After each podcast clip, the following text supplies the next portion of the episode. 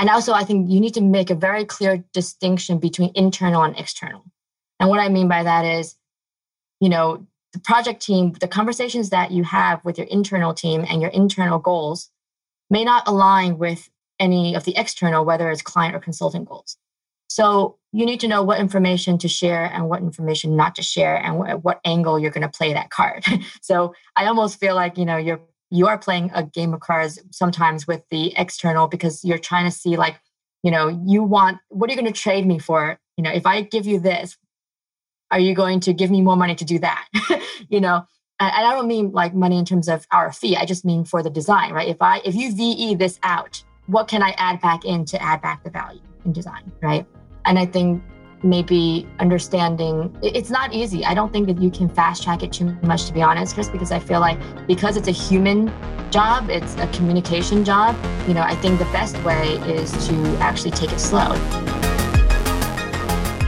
Welcome to best practice a show where we interview leaders in the building industry to unpack the tools strategies and tactics they use to run great organizations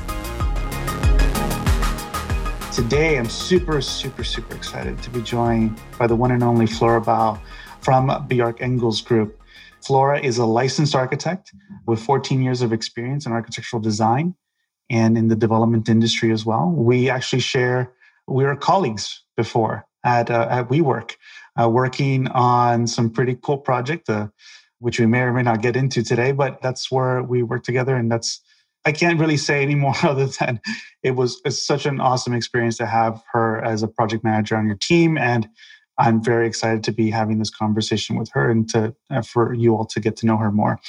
She's currently the project manager at Big, as I mentioned. Through that experience, she's helping organize on new projects that the company's working on. And she has a thorough understanding of everything from contract negotiation, scheduling, budgeting, the works.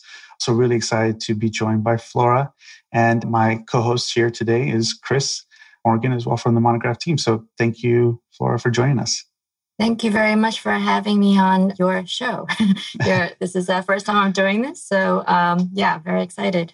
Yeah, uh, be, it's going to be fun. So, I always like to start off just by understanding a little bit more. I know I kind of talked about a little bit of the high level, but would love the highlight reel maybe of of your career so far. Sure. I mean, it's uh, pretty simple. I um, I grew up in New York. I went to a high school where drafting was a required class, and uh, through that, actually, my teacher is still around. And you know, now that I moved to New York, I should go see him. So I decided to go into architecture. My whole family has nothing to do with architecture. I realized that a lot of my classmates actually do have some construction or design background, and for me, I definitely you know didn't have any of that, but I'm really glad that I kind of found myself in this world and because I really do enjoy the built environment. And uh, so I went to Carnegie Mellon for a Bachelor of Architecture. And then after that, you know, in my professors over there, you know, kind of taught us, oh, you know, we should do something really interesting, small scale, but very, you know, poetic, conceptual. And I thought we might do some, you know, library projects or some very interesting housing projects. And instead, I'm also, you know, Chinese. I've always kept, you know, my Chinese culture very much alive. And my parents have, you know, drilled in me that I must learn the language. So, you know, as through my travels back to China as I was growing up, I realized that China was growing very rapidly in the early 2000s. And I knew that somebody was there to help and it wasn't just all local. So I interviewed with a lot of American firms that had a presence in China, which is why I have worked on mostly China projects for a good part of my career up until WeWork. and then now I big. So yeah, in general, I mean, I kind of I think it was kind of an accident that uh, you know the type of projects I work on, but I'm glad that I'm here. Very cool. And I think to to start, you have a, a bit of a little bit of a presentation to kind of walk us through a little bit, which I think is going to really be a fascinating way to set the context for the rest of the talk. Yeah, I prepared a very few slides just so that, you know, when we talk about project management, I know there's a plethora of different types of firms and different sizes. So all of my answers, you know, I just I just don't want people to think that it applies to every firm. So I just want to share a little bit about, you know, the type of projects that I'm talking about when I talk about project management. When we talk about architecture firm sizes across the US, I mean, like if we look at a comparison, I wanted to do a little, you know, research myself to see if there's a trend. And between 2012 and 2017, we can see that firm sizes of under 10 people has gone down slightly from 81% to 76%. Uh, the you know amount of staff that they are employing it has also gone down a little bit from 21 to 19%. If we kind of skip the middle one and we look at 50 or more uh, number of employees, the number has gone up you might not think that 3 to 6% is a big jump, but for companies that have 50 or more people, that is a very large population. And you can see that population jump even more clear on this side, 37 to 51%. So the reason why I think that um, you know we're trending in this direction where big firms are just getting bigger is just because of the complexity of the projects that we work on these days. So if you look at 2020, the tallest buildings in 2020, buildings are just getting taller and taller every year. And you know in order to make sure that they stand up make sure they're all functioning properly make sure that they have enough funding for it i mean it just requires a huge team of people to make that happen. And also you can see from this 20 projects you know i kind of categorize them to show like you know how many of them are from the same firms. And you know maybe it's not a good thing but it just shows that like there's really a handful of firms that are able to pull it together and to be able to create super complex projects. And of course i mean this is a very small handful. There's definitely you know hundreds of firms that are a large size that can do this. In terms of my background and where i'm coming from you know i joined kpf when i first came out of school. This is my first project in china in pudong shanghai and you know, as a junior architect who hardly even knew CAD at the time, you know, I um, worked on this uh, 323,000 square meter project, which is around 3.5 million square feet. I started with uh, schematic design, worked with my design team to draw every single panel on this building, and then later to de- to help develop the retail as well. Also going through uh, this uh, CD phase and the CA phase in China. So that's kind of the start of you know my career as kind of working on large China projects. And then in terms of other scales, uh, also for KPF, this is a Meixi Lake, which is a master plan project at the time, 2009. And uh, you know we drew pictures. We thought that uh, this looked good. We thought that this lake was a nice shape. We thought that, okay, we can divide things up into different communities. It sounded like a fairy tale. It sounded like, oh, you know, a cultural center here. And then, you know, this is what 2009 looked like on this piece of land, which is basically all farmland. And, uh, you know, if you look in Google today in 2021, voila, there it is. It is built. So all of this doesn't just come by magic. This is just shows, you know, the amount of man hours that is spent in order to make this reality. So this is just sheer size, right? Sheer size also means labor, it means people services in order to make it happen.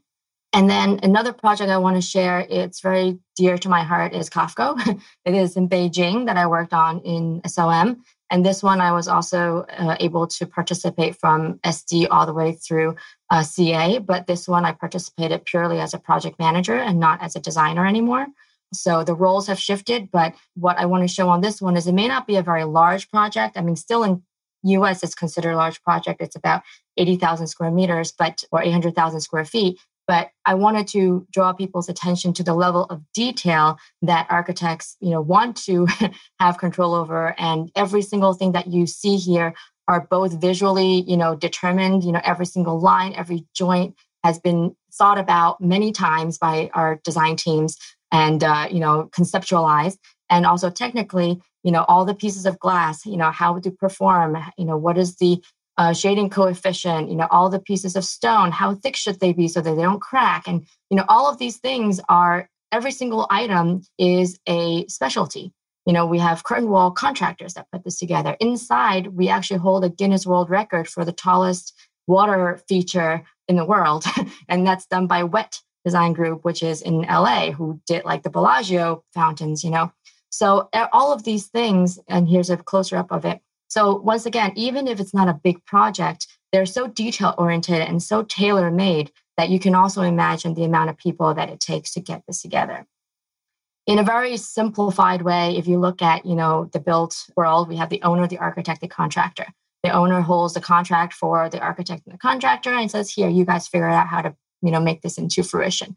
Of course, you know, with these large scale projects, it's not that simple and you know under each one and maybe even outside you know branching out even further are huge teams that are contractually it could be super complicated. This is just an example you know this is not a definitive it has to be this way. But let's just say that you have a project that has you know like the first project in pudong where you have an office building hotel building retail you will have an office leasing team and a retail leasing team and a hotel management who they're going to interview and say hey is this going to be a hilton or is it going to be oberoi? You know who knows?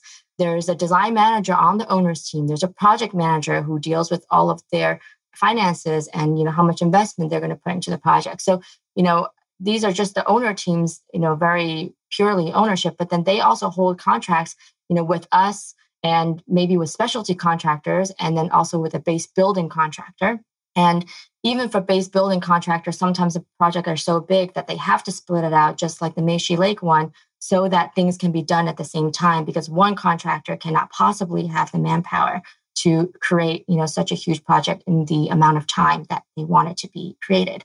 And then specialty contractors just depends on you know the character of the project. You know if it's a tall building you're going to need a building maintenance unit in order to clean the windows. You're going to need specialty lighting designers if you have a theater if it's super tall or a very long building you know what type of elevators are you going to use of course landscape curtain wall these are all considered you know separate designers outside of just architects yes, architects can do interiors, but there are specialty hotel interior designers and specialty retail designers who may all be living under the same roof of this project. And on the architect side, you know, let's just say that these are under your control, under your contract. You have also a whole ton of consultants who's going to work with you. And maybe these consultants are not even under the architect. So, you know, this last slide is like you as the PM for me as a PM on the architect side, you know, and similarly, PMs for any of these other companies, we are the ones liaisoning between each other to figure out, you know, when and what we're supposed to do in order to have the project move smoothly and how to get everybody on board in order for the project to be successful so that, you know, we don't drag the schedule. So basically, I think I'm going to end right here with my slides. And this is kind of we're going to dive into what project management is all about in this type of project typology. Thank you so much for that. That's uh, that was fascinating to see those projects and the scale. And I think that the, there's a theme there, uh, kind of sub theme about how how the demand on architecture right now is, in some cases, to build larger. At least in the kind of works that you're describing, right? Build larger, but also faster, and these kind of competing requirements. I think similarly at WeWork, it wasn't necessarily about building bigger, but definitely about building faster was a yes. kind of key requirement to it. And because the exercise of scale, just like like how many can you open on a certain year, was very real around the kind of 2019 period. yes, I didn't. I could have done a slide for the WeWork, you know, project management arrows, and that would be a different monster, yeah. different creature, but similarly, same number of arrows. yeah.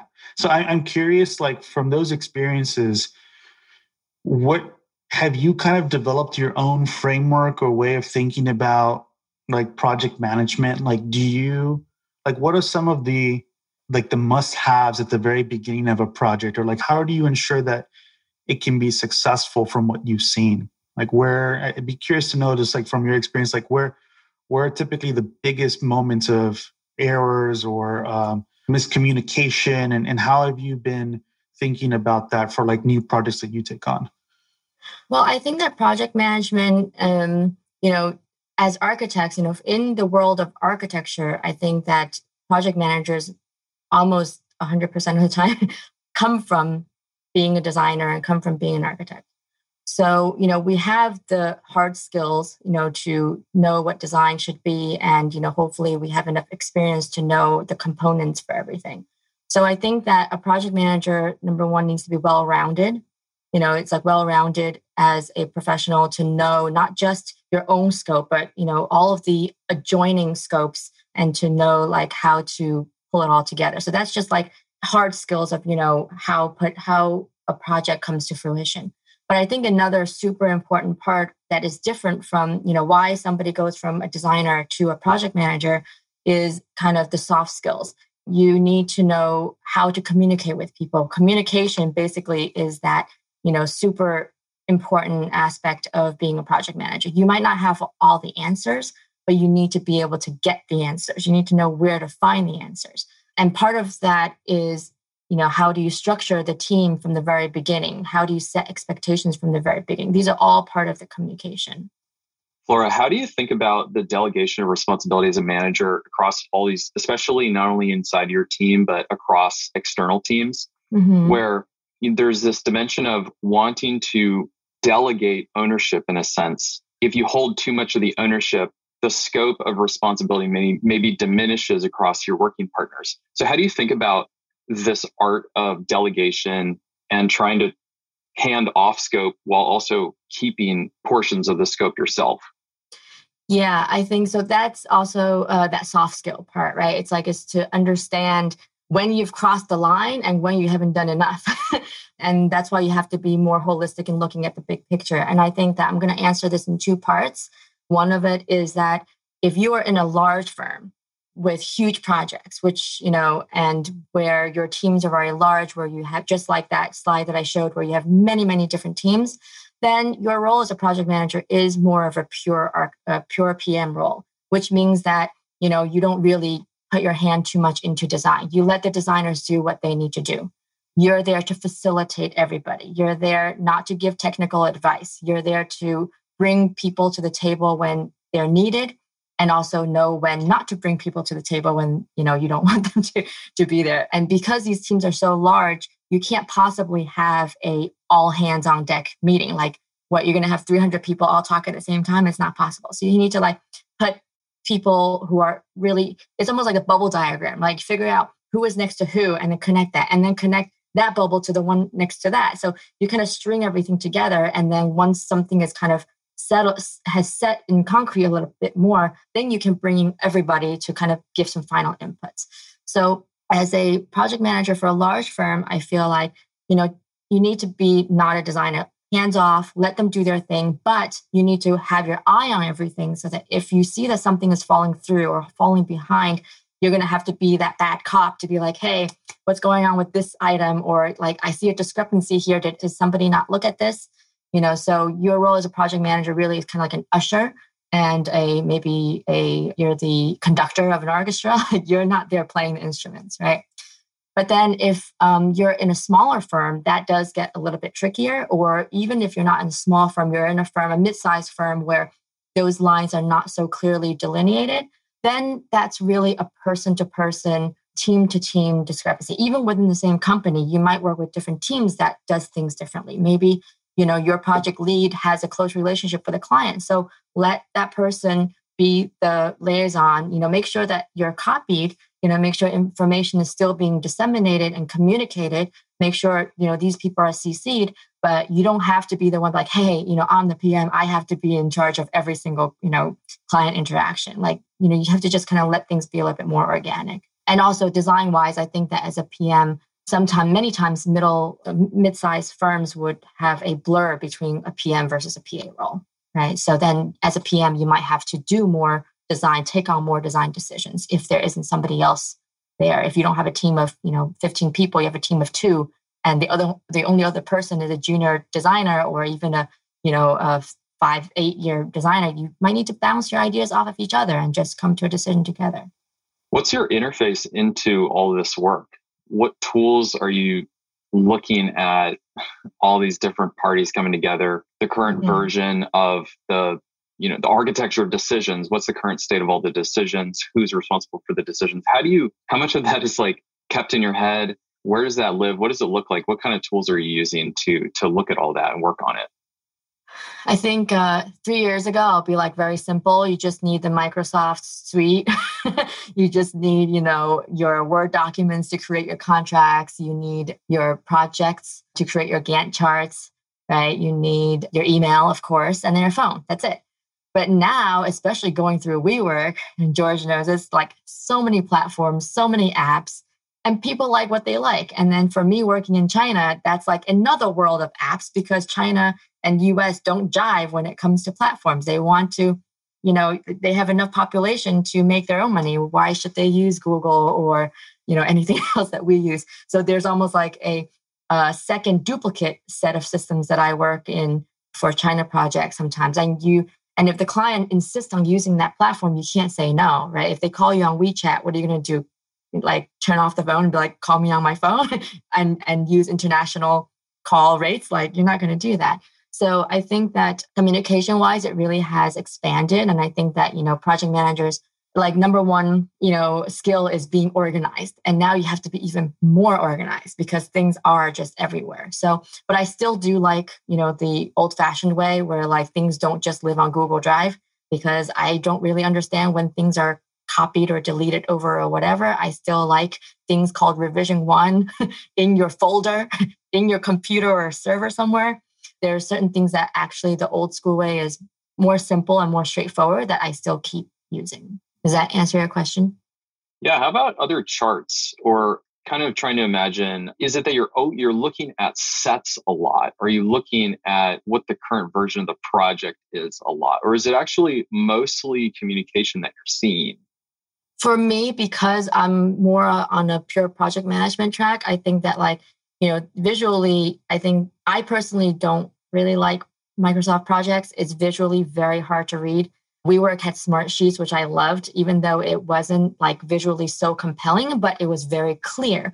And you know, you could change colors, you can change, it kind of does things automated interface is much easier for us to manipulate. So I did like that. So we work with, and I also liked, there was one where you could create your org charts, organization charts, right? That is actually something that I use a lot for large scale projects because even for myself, you know, just having a roster or of contact list of 150 names with 10 different consultants, like I forget who's who. So it helps me so much to get on LinkedIn, grab their photo, stick it on there with all their contact details, and then give a whole org chart to show, okay, this person's, you know, in this group or that team. And so yeah, I do. I think that graphically for project management, we probably need to step it up a notch. But I feel like I haven't seen something that is free. Number one, right? Because all of these are separate apps. I've asked, you know, hey, can I get smart sheets? It's like, well, can you just use projects? Like, yes, I can use projects. And then I end up going to InDesign to create a schedule. You know, like how tedious is that, right? So I do hope that there's going to be some better project management tools for things like charts. That brings up a very good point. I'm fascinated that you bring up org charts because I think it ties really well, I think, in terms of the influence that you're trying to have on a project. I mean, you have, maybe put it another way, your question for you would be like, how much authority do you feel you have on these projects?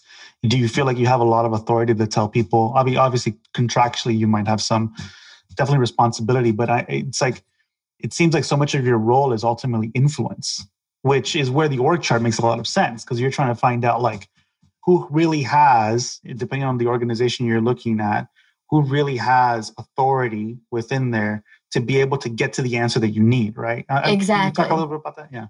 Yeah, yeah, sure, sure. I mean, like, I think in the US, it's a little bit easier because people are a little bit more transparent. And I think you can find information online to figure out what their hierarchies are within the company. But like with China projects, oh my goodness, it's really, really opaque. And even if you ask the question straight, sometimes they just dodge the question, right? So I really did start wanting to do org charts just to put my own head together to make sure that like I know who to ask first before I ask the next person. And these things are very sensitive in different cultures. I feel like in the States it's a lot more horizontal, but when you work in other countries where hierarchy is a big thing, I mean, you're not calling the big boss for everything. You can't just call up the CEO or the chairman for every question. It has to go through three different layers. So you need to navigate that. So definitely that helps me visualize who to go to because as a communicator it's not just about the content that you're communicating it's about who you're communicating to.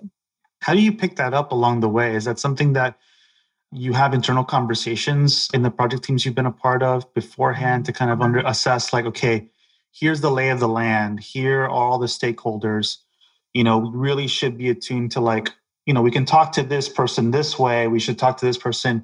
It's likely that you're not the only interface sometimes with some of these teams it seems like that that's also useful across your entire totally. Yeah yeah. I mean to be honest when i first got onboarded at big recently and this is like back in, in january during covid you know i there's nobody in the office so who do you talk to? How do you know like the personalities?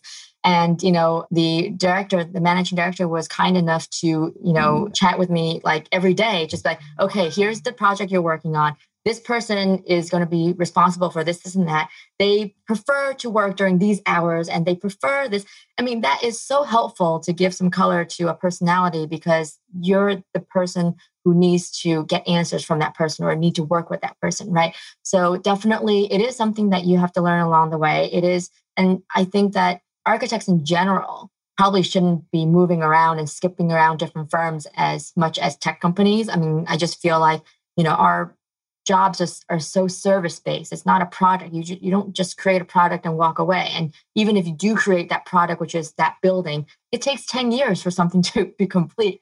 So, I mean, it does take time. You can't rush it. But yes, you know, I feel like whenever I'm handed a new project, you know, maybe people might think that, oh, you know, why is she asking so many questions? Why is she so nosy about these details? Like, but it helps you to do your job better, right? So, like, when there's always going to be a kickoff or onboarding meeting with the people who have been most involved with the longest history know where the folders are where know where the files are and you know so definitely very important to onboard fully. But as you say you can't rush it right? Because sometimes you'll just know. Like once you encounter that person don't be afraid to talk to that person. If you get slapped back then like okay i guess i shouldn't talk to them next time. You know just don't make any big mistakes.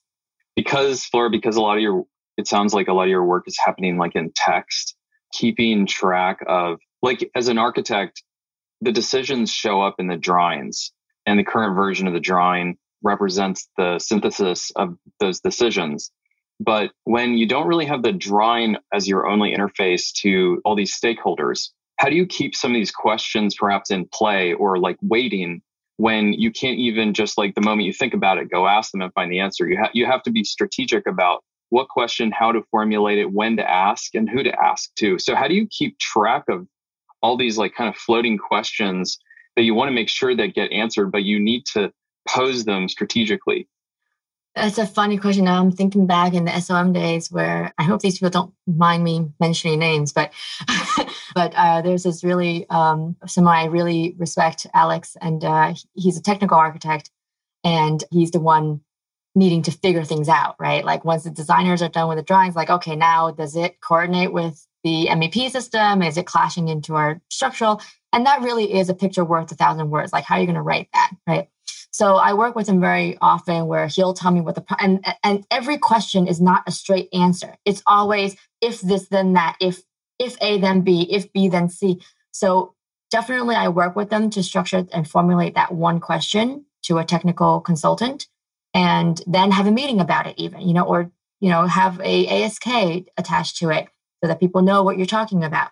And so for all of these things sometimes we try and i can't say that i've ever seen it been done super like you know tight watertight way but like we try in the beginning of the project to set up a list an excel chart right of all the outstanding questions and the dates that we ask the question when do we resolve it and try to close it out and actually, I think that there's also that thing where the closeout docs, it's always a pain in the ass. And it's like, you know, you're trying to to tick off all of those checklist items. But, you know, I feel like if you have all these um, predetermined questions, it doesn't really work. But um, anyway, at SOM, it does work to an extent, but I think it only works for one drawing set. I don't think it can work for the life of the project because then your Excel sheet just becomes like scrolling, scrolling, scrolling long, right?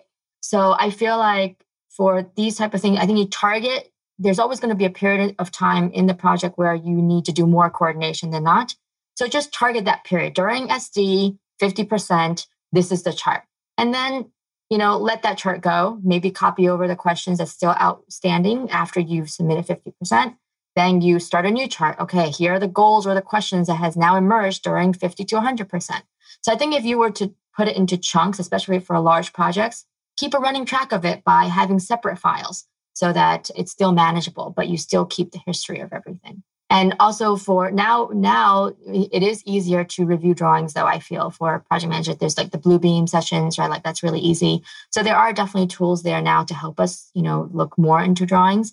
But at the end of the day, you know, you do need text to go with that. Otherwise, very often somebody will draw, do a screenshot, draw some red lines, with an arrow and they think, oh, yeah, I'm sure you know what, what I'm talking about. Like, no. and even if we do know what you're talking about, I need it in writing, yes or no, because if there's any litigation down the line, I need to be able to pull out that email. What are the moments as you've developed as a project manager where you've kind of tried to learn faster, faster than you might have if you're just picking things up along the way? Yeah, I was sort of curious about like how you've learned it yourself, like accelerated your learning path, fat, tried to learn it faster on purpose, uh-huh. more thoughtfully, and sought out other sources of information beyond just like showing up to work and, and doing it and whatever you learn, you learn. I don't think that I can say like on a daily basis, I'm saying to myself, okay, what can I do to learn faster? But I think it's more like, I think I've chosen a path of a career path that kind of forces me to be put into a situation that I am not comfortable with. And I think that you take the opportunity and you don't shy away from it. And if you have an end goal and you know that you want to become, if, that you want to do a certain type of work, you need to kind of like prepare yourself for that. So, what I mean by that is, for example, when I joined KPF, at that point, you're a blank page. So you just absorb whatever. And then through being a designer, I realized why am I drawing this five different times or five different iterations of it?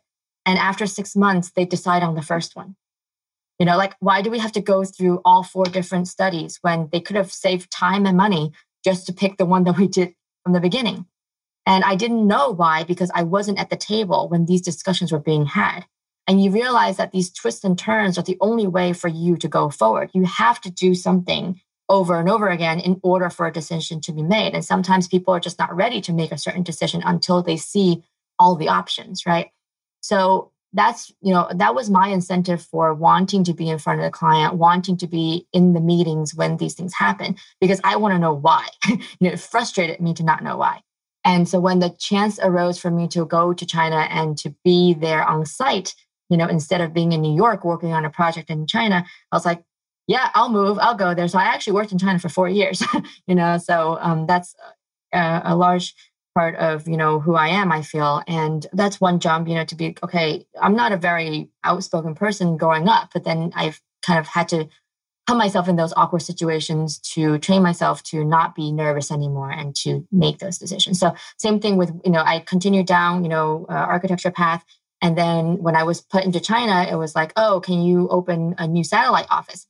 I was 25 and I was like, are you going to be there to help me? You're going to, you know, be the one making decisions? Sure, I'll go and do and execute as long as, you know, you can be the person to direct and help me, then yeah, let's go ahead and do that. And then the my last, you know, jump at WeWork was also a very intentional, you know, decision because I felt like I could have stayed, you know, at SOM and, you know, they it's a great team, but I chose to change because I felt like I wanted to know more. So if as long as there's curiosity, and you know you make that decision even if it's a hard decision or a sad decision whatever it is but you know that it's going to help you propel yourself forward because just because you want to learn more doesn't mean that you're going to be given the chance to learn more. So you have to give yourself that chance to learn more. What did you see was like the project management culture between these different offices like SOM uh, WeWork or BIG? Do you think that they're different? Is it like a different methodology or your other peer project managers or Definitely. is it kind of more it is yeah. Yeah i mean but i think that just i don't think that's just for project management. I just think that's like the culture in general right? Like for example and let's not pick on anybody specifically but like you know the traditional firms who have a long standing structure you just go with that structure. You can't go there to shake things up. And you need to be content with living in that structure. So at SOM it was very predetermined what your tasks are what your role is and you learn a lot through that too. I think you you know really gain that type of experience of being super organized and you know you know exactly how and you have somebody to ask if you don't know. There's a hugely you know very rich group of people with information of how things should be done. And then you go to WeWork and it's like nobody knows anything. And then but we hired you because you can do it right? It's like yeah, okay, I think so. I mean, I thought that I could, and you know, but I also think that maybe some, you know, not everybody did, but then we all worked together and we made it work. And I think we made it work by being open. So I think that like in SOM, um, because it's like everything is structured, you know who to go to. The hierarchy is very clear. So you know when things are opaque and when things are transparent. But then in WeWork, everything is transparent, and only that transparency is helping for people who may not be as experienced to be able to pull things off, right? And then at BIG, I feel like, you know, it's really a balance of the two. And, you know, I'm not afraid to say this now, but like, you know, I feel like because I I was thinking about going into development or something after WeWork, right? Because WeWork essentially kind of its own client. But then I decided to go back to BIG because I felt like, oh, you know, now it seems like they have a very a younger team, you know, um, but doing very interesting work, still architecture, and you know, a lot of built projects, very interesting projects. So there, it, it is, you know, once I joined, it, it has proven to be true that like culturally, they know what they're doing. They have more room to grow. They have they give more, um, you know, flexibility you know, to kind of do what you need to do and give you a little bit more space to, you know, kind of do it your own way. So yes, I mean between these three firms, actually, I think, and I would lump, you know, KPF, my previous, into the SOM, where like they already have their system going, you know, and none of these things are good or bad. It's just the nature of where they are at the moment, right? Because in 30 years, maybe BIG will become way more structured. There's so many questions running through my head right now. One of which is if you were to be hiring somebody today, let's say you were running a firm right now, what would be the qualities that you would look for, considering your now experience and now your own context now, for your role? What makes for a really great project manager? And I think that might be a good, useful for those listening as a as maybe a benchmark to consider is like is it right for them too because preface here I, I don't think that everyone can be a pro, an effective project manager based on their own personal interest either, right? I think there's something about that too. But yeah, love to know more like how you sure. how would you think about that? Sure. I mean, I think, you know, when we first started the conversation and we're talking about, you know, what are the skills, and then I mentioned soft skills, right? So I think that at the end of the day, anybody can learn an app, anybody can learn how to, you know, draw something and use something that's a hard skill. So, you know, for me, the hard part is the people skills and not necessarily the hard skills. So I think that, you know, for somebody who I would ever, you know, hire into a similar role, I would look for somebody who is compassionate, actually, you know, because you need to be on everybody's side. You are not the decision maker, you are the person in the middle. So you need to be able to be level headed enough to encounter all different personalities, somebody who, you know, can relate to everybody else, but also somebody who can be strong when needed. Like if you need to put your foot down, you're going to put your foot down.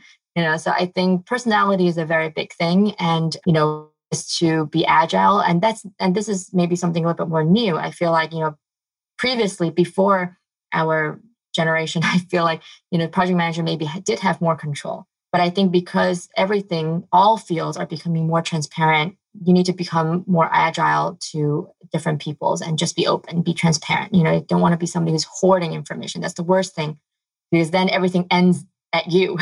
you know, you're supposed to be the one sending everything out and not the person just holding that in. What are some other beginner mistakes or, you know, moments for say we have a question from the audience who is wondering about how to train team members to sort of graduate them and move them from a designer role during this like hybrid period where they're sort of PM PAs, project manager, project architect. What are some beginner mistakes to look for and how to sort of correct for them sooner than later? I think pep talks are very good. I think that, uh, and also like lead by example is huge. I've always been that way. I feel like I owe a lot to my mentors. And also, I think you need to make a very clear distinction between internal and external. And what I mean by that is, you know, the project team, the conversations that you have with your internal team and your internal goals may not align with any of the external, whether it's client or consultant goals. So you need to know what information to share and what information not to share and wh- what angle you're going to play that card. so I almost feel like, you know, you're you are playing a game of cards sometimes with the external because you're trying to see like, you know, you want what are you going to trade me for? You know, if I give you this, are you going to give me more money to do that? you know, and I don't mean like money in terms of our fee. I just mean for the design, right? If I if you VE this out, what can I add back in to add back the value in design, right? And I think maybe understanding it's not easy. I don't think that you can fast track it too much, to be honest, Chris, because I feel like because it's a human job, it's a communication job. You know, I think the best way is to actually take it slow. The best way is to be able to experience as many different interactions as you can. I think that whoever that's leading that person or trying to mentor that person, give that person as many opportunities as possible to make mistakes, to to say something. And if they do say something wrong, you can say like, okay, if you're not, you know, saying the right thing, I'm just to pat you or something, or I'll, you know, make a motion. Like internally, you got to be on the same front, right? A united front in order to present uh, externally. Would it make more sense then for there to be more of a formulation of a role, which is like an assistant project manager earlier before you're actually a manager, but you're still in the seat or you're actually sitting next to the project manager in action? I think so. I think definitely. And I think that's how I was trained, to be honest. I feel like, you know, I was guided through being CC'd on everything, you know, and then once you see it, you know, you're given a chance to be like, well, what do you think? You know, or I can propose something and then see if my manager agrees. And then if we are on the same page, then we go move forward. If I have a flaw in my thinking, then he or she will direct that and then we'll go in the right direction. So through a couple of those, you know, interactions, then you can know what each other expects. But also this is very personal. It's not like there, there's never one right way, right? Because you work for a company and the company's goals are different between different firms. Some firms are more profit orientated, some firms are more design oriented, and they don't care if they lose some profit, you know? So you need to kind of base that on your leadership team and what their priorities are. We do have some questions I think we can kind of transition over to in the Q&A. Mm-hmm. So first question is, so obviously past year has been crazy. How has the pandemic kind of impacted your work in general? Like now that, you know, it's very people oriented, but we obviously have Zoom, just curious, like how has it made any kind of impact to the work that you're doing? Well, I think that probably everybody can relate, right? I mean, we're on Zoom right now. And I think that initially people think, oh, virtual, you can't get personal. But I don't think that's true. I think that, you know, the expectation of how formal a Zoom call is these days have now changed.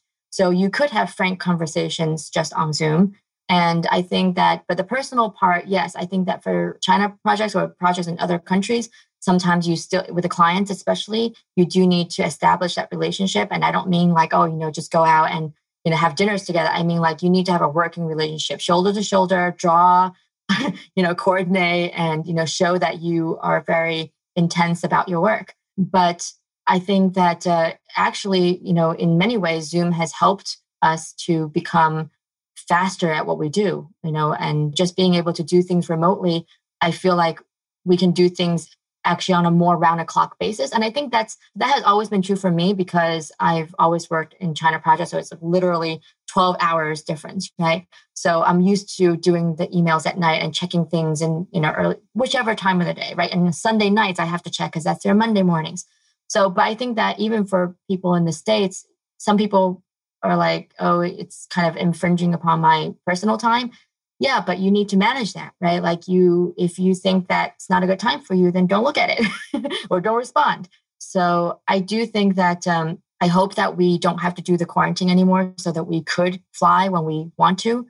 But I also think that we could take advantage of not having to fly everywhere, not having to take the subway to meet your every single consultant. It wastes energy. It doesn't really, it's not required. And we can be equally effective through markups and Zoom. You know, you can do everything even for imagery on virtual platforms these days. And it probably has pushed, you know, the virtual platforms forward faster, again, because of the context and not because they wanted to, but you're forced to uh, create platforms that are better for the users. We have a question from the audience. What are your tips to manage different personalities within your project team and to keep the team on task?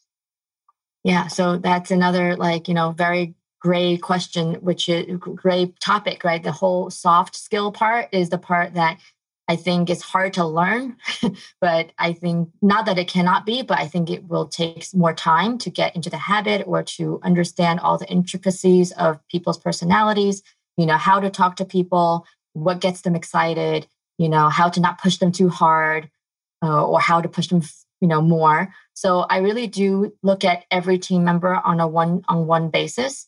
And I definitely tend to think that having one on one conversations about any issue in particular, whether it's like just solving a design problem or I don't know, like schedule, whatever it is, like, you know, you do need to just talk to people and create those very close relationships to each individual member. You know, you shouldn't you should you shouldn't be like only you should not have a meeting with 10 people all the time because there will be some of those people in that team that is not going to speak out because they're always surrounded by other people. So you need to know that you can't expect everybody to be like you. You can't expect everybody to be somebody that, you know, is being transparent or being very impactful to like, like everybody needs to be that same way. You need to recognize when somebody is trying to speak but have not been able to.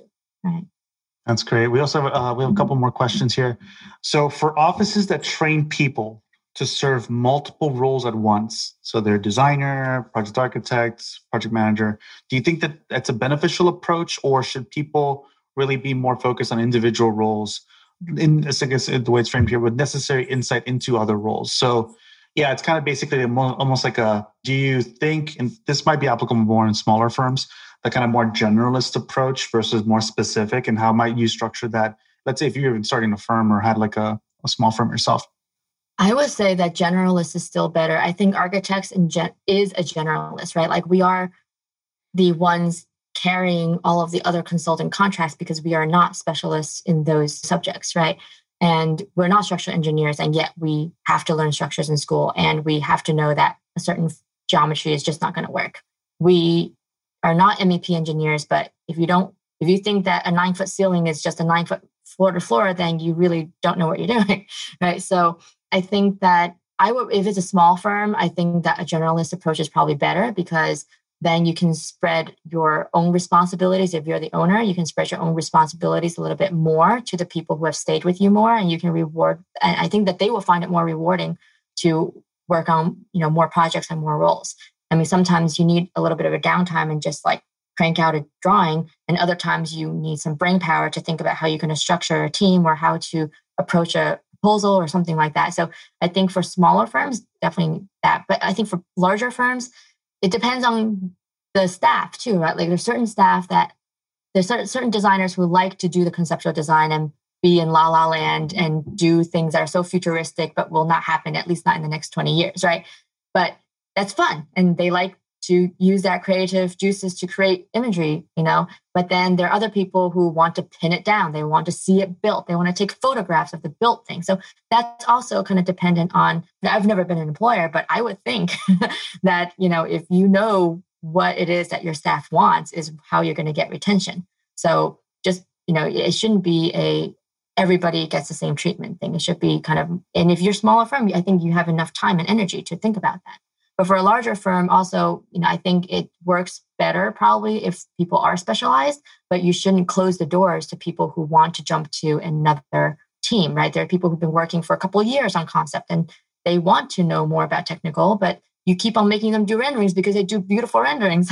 so open that door and give them that chance to move over. Because if you don't, then they'll just go to another firm. I mean, like, there's no benefit to you not allowing that to happen. Do you have any advice on how to preempt or pre prepare for the PM role? If it's like several years away, but it's something that you want to be on track for? Did you find any, have you found any management writing helpful or like MBA style thinking about how to run these complex projects? I think especially for architecture firms, I think that you it, there's no fast way. You can't do a shortcut. If you're going to do a shortcut, then you don't get the respect because you don't know what you're saying or you haven't gone through it. And people, you know, it's like I don't know how you would learn without going through the steps yourself for an architecture. I'm not talking about any other fields, but like you have to have you know done the all nighters with your team to know you know what kind of passion they have to get this right or you know why you know they take that much time to do something but if you want to kind of go towards that goal, the best way is to have experienced each stage of that design. So if you find yourself stuck, you know, doing one thing, ask for some other task to be done for the next project. You know, so I think that to be well rounded, you need to kind of do as many different things as possible. You'll never be able to do everything. You'll and PMs don't know everything at all. Like we every project is so different that you just have to figure it out with the experts that you have right? But you have to have enough experience and enough variety to know what is out there. Yeah, I think there's something also about the humility of being able to be upfront about what you don't know, too, right? That a big key to project management is also being able to tell people, like, oh, I don't know that, but I will find the answer for you exactly and respond and things don't have to be like it's not like an immediate response sometimes for some you know you can wait 24 hours to get an answer for something but that is a very uh, i have found to be a very critical thing when working on different types of projects as well.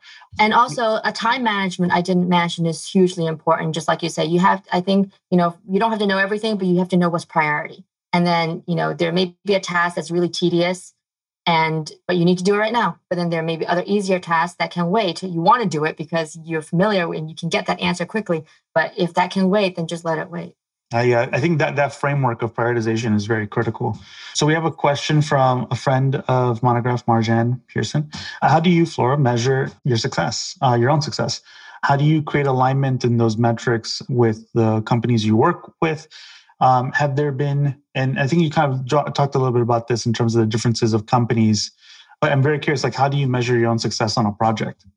I think to put it simply, if everybody is happy, then I did a good job. like if the designers are happy and you know they can see me as a friend and they can come to me for any questions you know work or non-work related if a consultant calls me up once in a while just to chat or if the client is happy to hmm. respond to my emails all the time then i feel like i'm on a good track of course you know financially you also want to make sure that you're on the right track but then if you're not then i'm sure that your partners or your you know management team will tell you that hey i'm not happy with the profit or the lack of profitability that we have here. So, I mean, I think it's always a balancing act. I think that you know, project managers, it, we really are like just making sure everything is afloat, right? So if you can keep all everything kind of up in the air and you know, kind of rolling along smoothly, then you've done your job.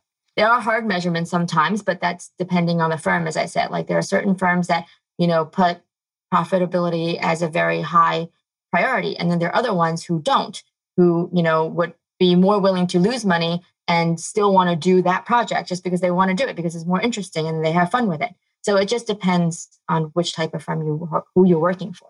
Yeah, the, the, what I was going to say it was like about it's like you're building social capital with each of these projects.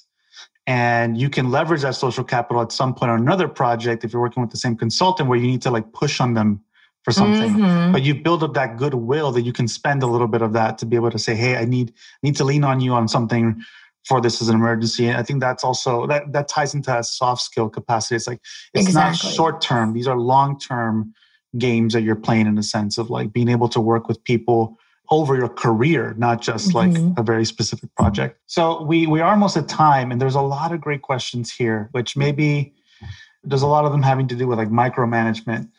Don't micromanage. yeah, that's it. Period. Done. Answered. Yeah, don't micromanage. That's 100%. Like if you're a micromanager, then you aren't actually a pretty good manager to begin with because a lot of management is delegation. If, if anything, management is delegation. Yes. That is the role of it. Okay, so um, one quick question we'll kind of end it up with and we'll kind of uh, start to wrap things up is one that we like to ask here at the end of every interview is what's the nicest thing anyone's ever done for you? And this can be professional or it can be personal. We've seen all sorts of answers. That's right. That's the question that I forgot. the nicest thing that someone has ever done for me. I think that, uh, and there's a personal, but at the same time, everybody, most of the people who attended are colleagues or ex colleagues, where, you know, my husband and I got married in India right before COVID. You know, we only wanted to do one big wedding. We didn't want to spend it two times. And, you know, I thought it'll be more fun to be in India. And we sent out invitations to a lot of our friends. And I was pretty surprised that a lot of them came. And it's not a, you know, small expense.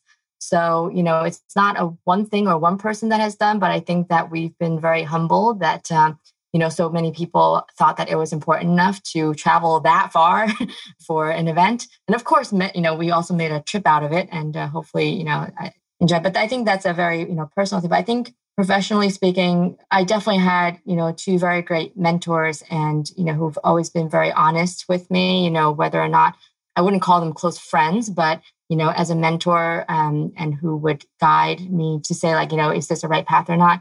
You know, that's that's probably the nicest thing that I've ever had is to have good mentors. And, you know, I hope that everybody can be a mentor to somebody. That's great. Thank you for sharing. Those are awesome.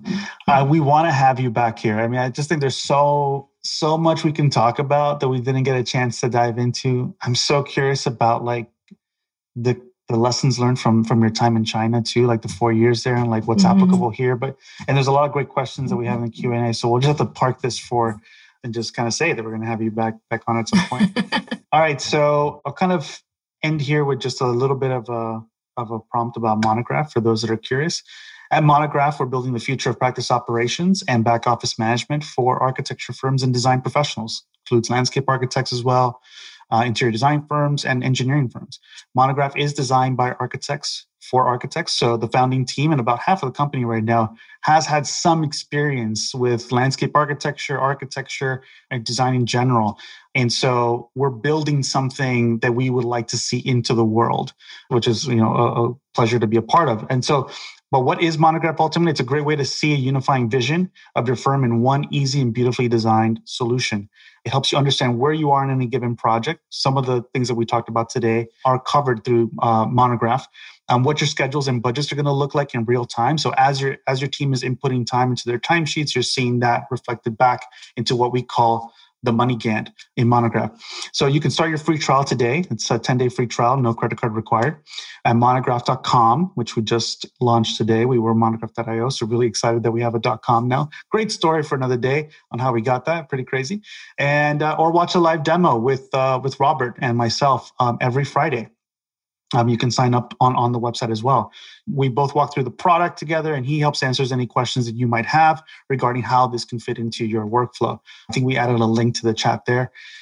Flora, this is so fantastic to, to talk to you again. We had quite a whirlwind experience building out Salt Lake City.